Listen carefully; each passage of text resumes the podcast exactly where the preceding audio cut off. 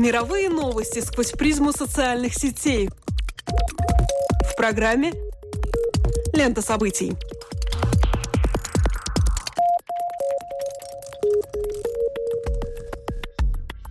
Добрый день, дорогие друзья! Вы слушаете Латвийское радио 4, и меня зовут Алексей Гусев. А меня Роман Шмелев, и это еженедельный дайджест онлайн-новостей «Лента событий». Здесь мы бросаем наш субъективный взгляд на обсуждаемое и происходящее в мировой паутине. Социальные сети, Facebook, Twitter, все самое актуальное и интересное из мира виртуального пространства в течение следующих 15 минут. В американском Твиттере на лидирующей позиции вышел тревожный хэштег «Эбола». Ведь на этой неделе стало известно, что опасное заболевание добралось и до Соединенных Штатов Америки. Наличие вируса в крови подтвердилось у пациента, госпитализированного в штате Техас. Также уточняется, что он недавно вернулся из Либерии. Одновременно вирус распространяется по территории Западной Африки, число жертв там превышает уже 3000 человек.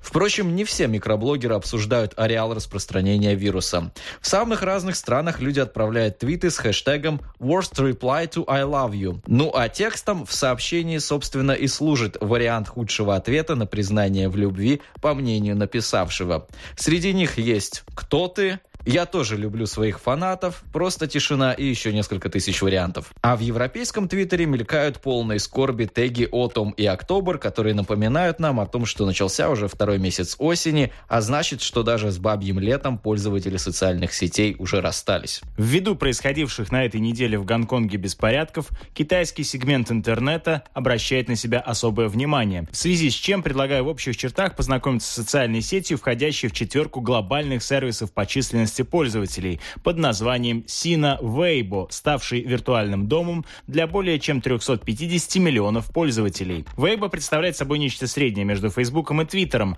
Многие даже отмечают превосходство китайского аналога благодаря наличию некоторых возможностей, которыми Твиттер похвастаться не может. Например, способностью размещать картинки и видео, наличие древовидных комментариев, особые способы сортировки популярной информации и возможностью вести чат с другими пользователями. Возможно, Weibo обладает рядом преимуществ, которых лишен Twitter, но есть одна особенность, которая качественно отличает китайский сервис микроблогов. Китайское правительство постоянно отслеживает все пользовательские сообщения сервиса Weibo. Если пост пользователя в каком-либо виде может нанести вред образу Китая, то сообщение будет незамедлительно удалено, а пользователь может быть подвергнут уголовной ответственности. Поэтому подумайте дважды, прежде чем поспешите обзавестись новым аккаунтом на одной из самых популярных мировых интернет-платформ Sino Weibo. Что для вас важнее? Удобство потребления контента или свобода информации? Подробнее реакция интернет-сообщества на события в Гонконге впереди.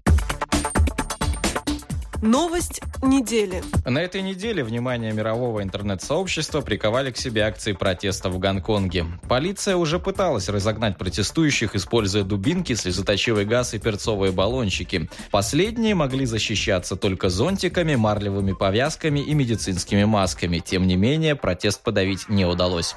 Почему же жители полуострова, находящегося в составе китайского государства, на особом положении вышли на улицы? Формальным поводом стало решение постоянного комитета комитета Всекитайского собрания народных представителей относительно нового этапа политической реформы в Гонконге.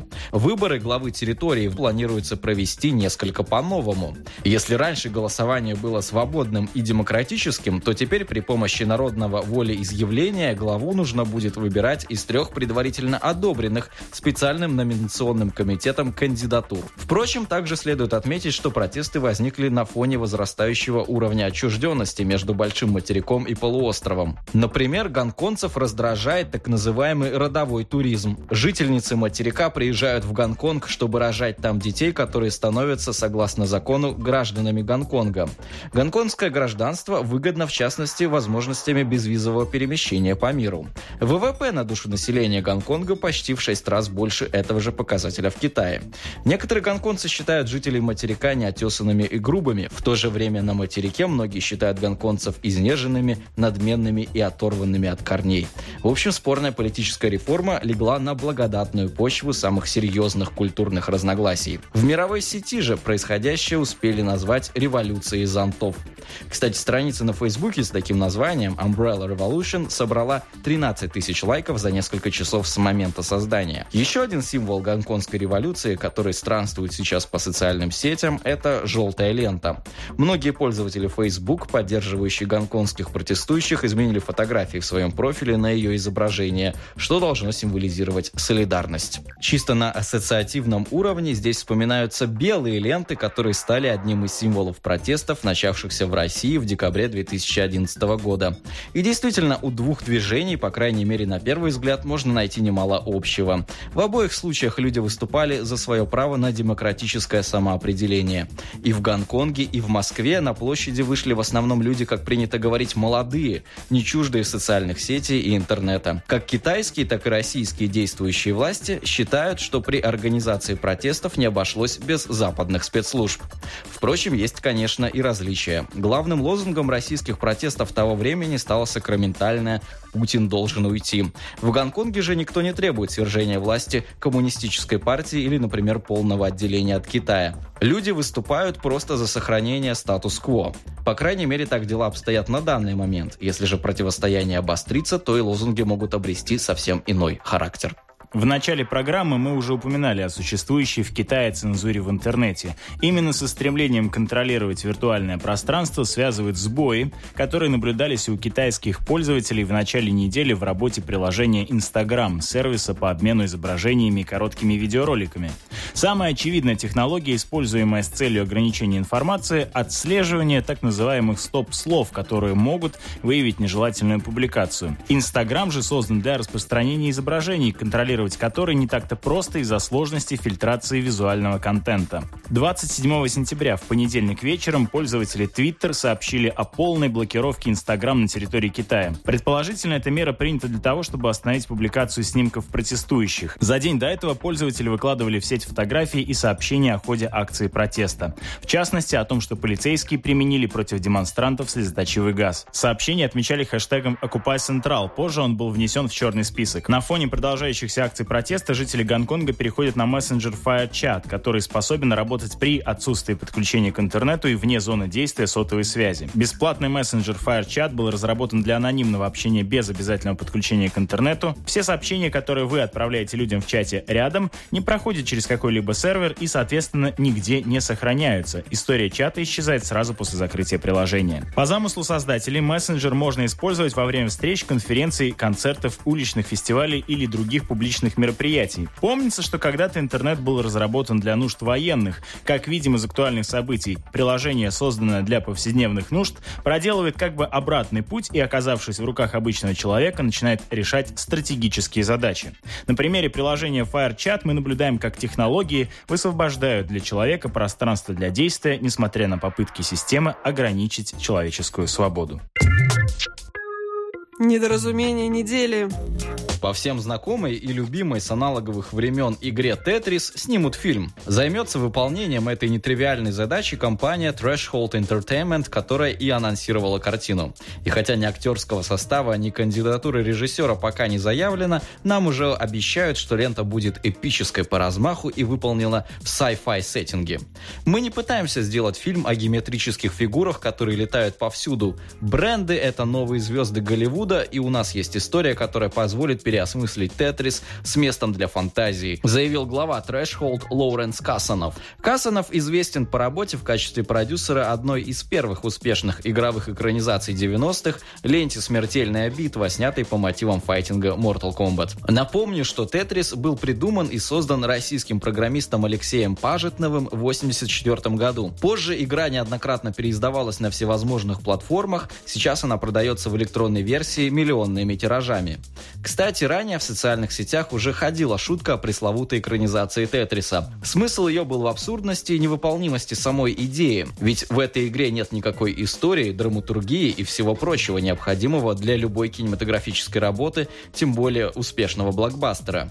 Понятно, что сценаристы что-то придумают, из какого-нибудь бока впишут старый добрый Тетрис в закрученное динамичное повествование. Вопрос только в том, что останется в таком случае от самой игры. По-моему, кроме названия, у итогового продукта не будет ничего общего с творением пажетного.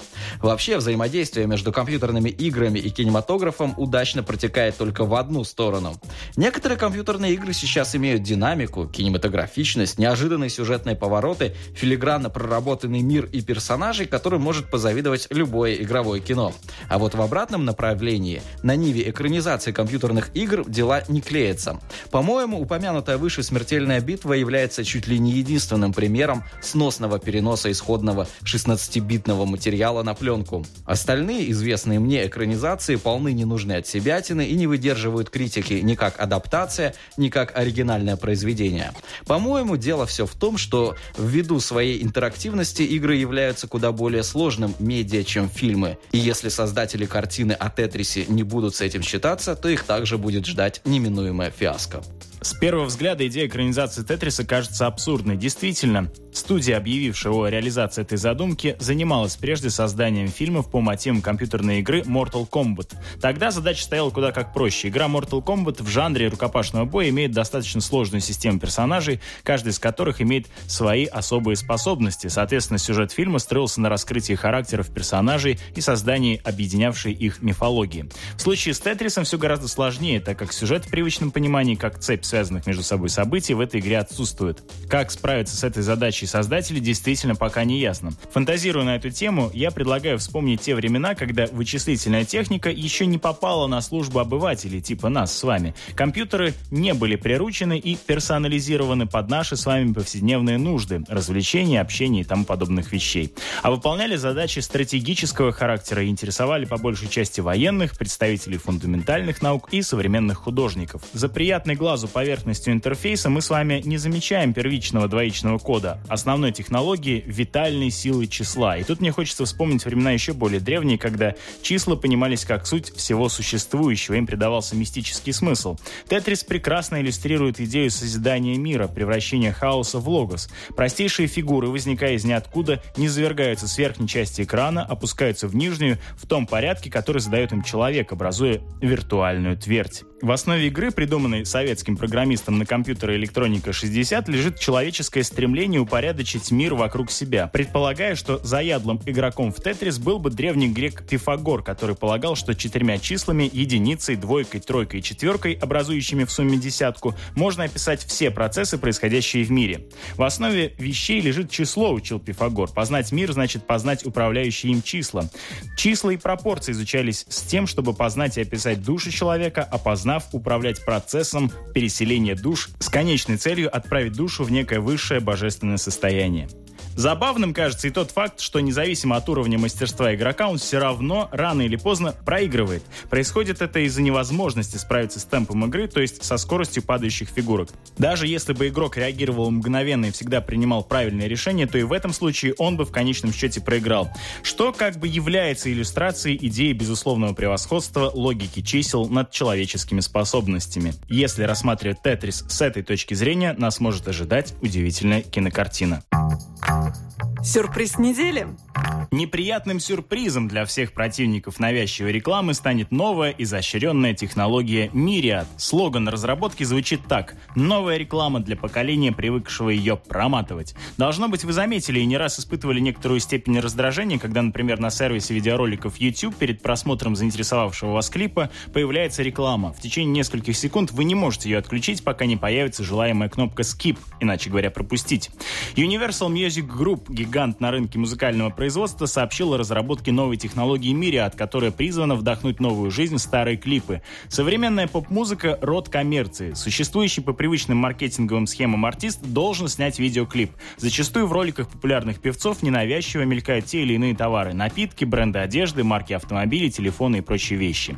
Допустим, вы хотите, чтобы известная среди вашей целевой аудитории соблазнительная певица прорекламировала продаваемую вами газировку. По контракту в ее новом клипе она держит в изящных ручках банку с этикеткой вашей газировки, утоляет свою пылкую натуру несколькими глотками, обливается ею, а затем для пущего привлечения внимания молодежи к вашему продукту падает в бассейн до отказа заполненный лимонадом. До сих пор эта сделка была одноразовой. Что написано пером, не вырубишь топором, как гласит известная пословица. Продукт оказывается увековеченным в нетленном клипе. Не тут-то было. Мириад предлагает новый способ продукт плейсмента. Представьте, если бы при помощи компьютерной программы при заключении каждого нового рекламного контракта на конкретный срок определенная целевая аудитория видела на баночке из-под лимонада свое название. Причем по необходимости меняться могут не только цвета, названия и вывески, но даже вещи на более новые версии. Решили вы пересмотреть свой любимый фильм с Одри Хёбберн «Завтрак у Тиффани» и обнаруживаете, что завтрак-то уже не у Тиффани, а, например, у Сваровски, а главный герой Джорджа Пепперда печатает не на пишущей машинке, а на iPad и ездит на последней марке Audi.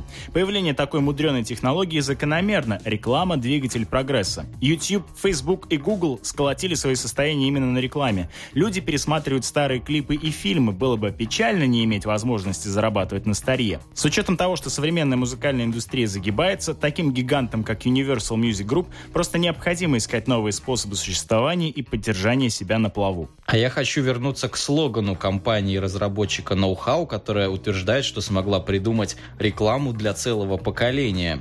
Действительно, потребитель поколения интернета не привык и не хочет терпеть затянутые рекламные паузы. Они скорее раздражают и вызывают негативные ассоциации с рекламируемым продуктом. И, видимо, хитрые работники рекламной сферы думают, что нашли отличный способ рассказать о товаре именно этой аудитории. Но боюсь, что если они вторгнутся в старые и любимые музыкальные видео со своими нововведениями, зритель их не поймет. Возможно, что поколение скипающих выберет пропускать целиком видео с повышенным содержанием такого продукт-плейсмента.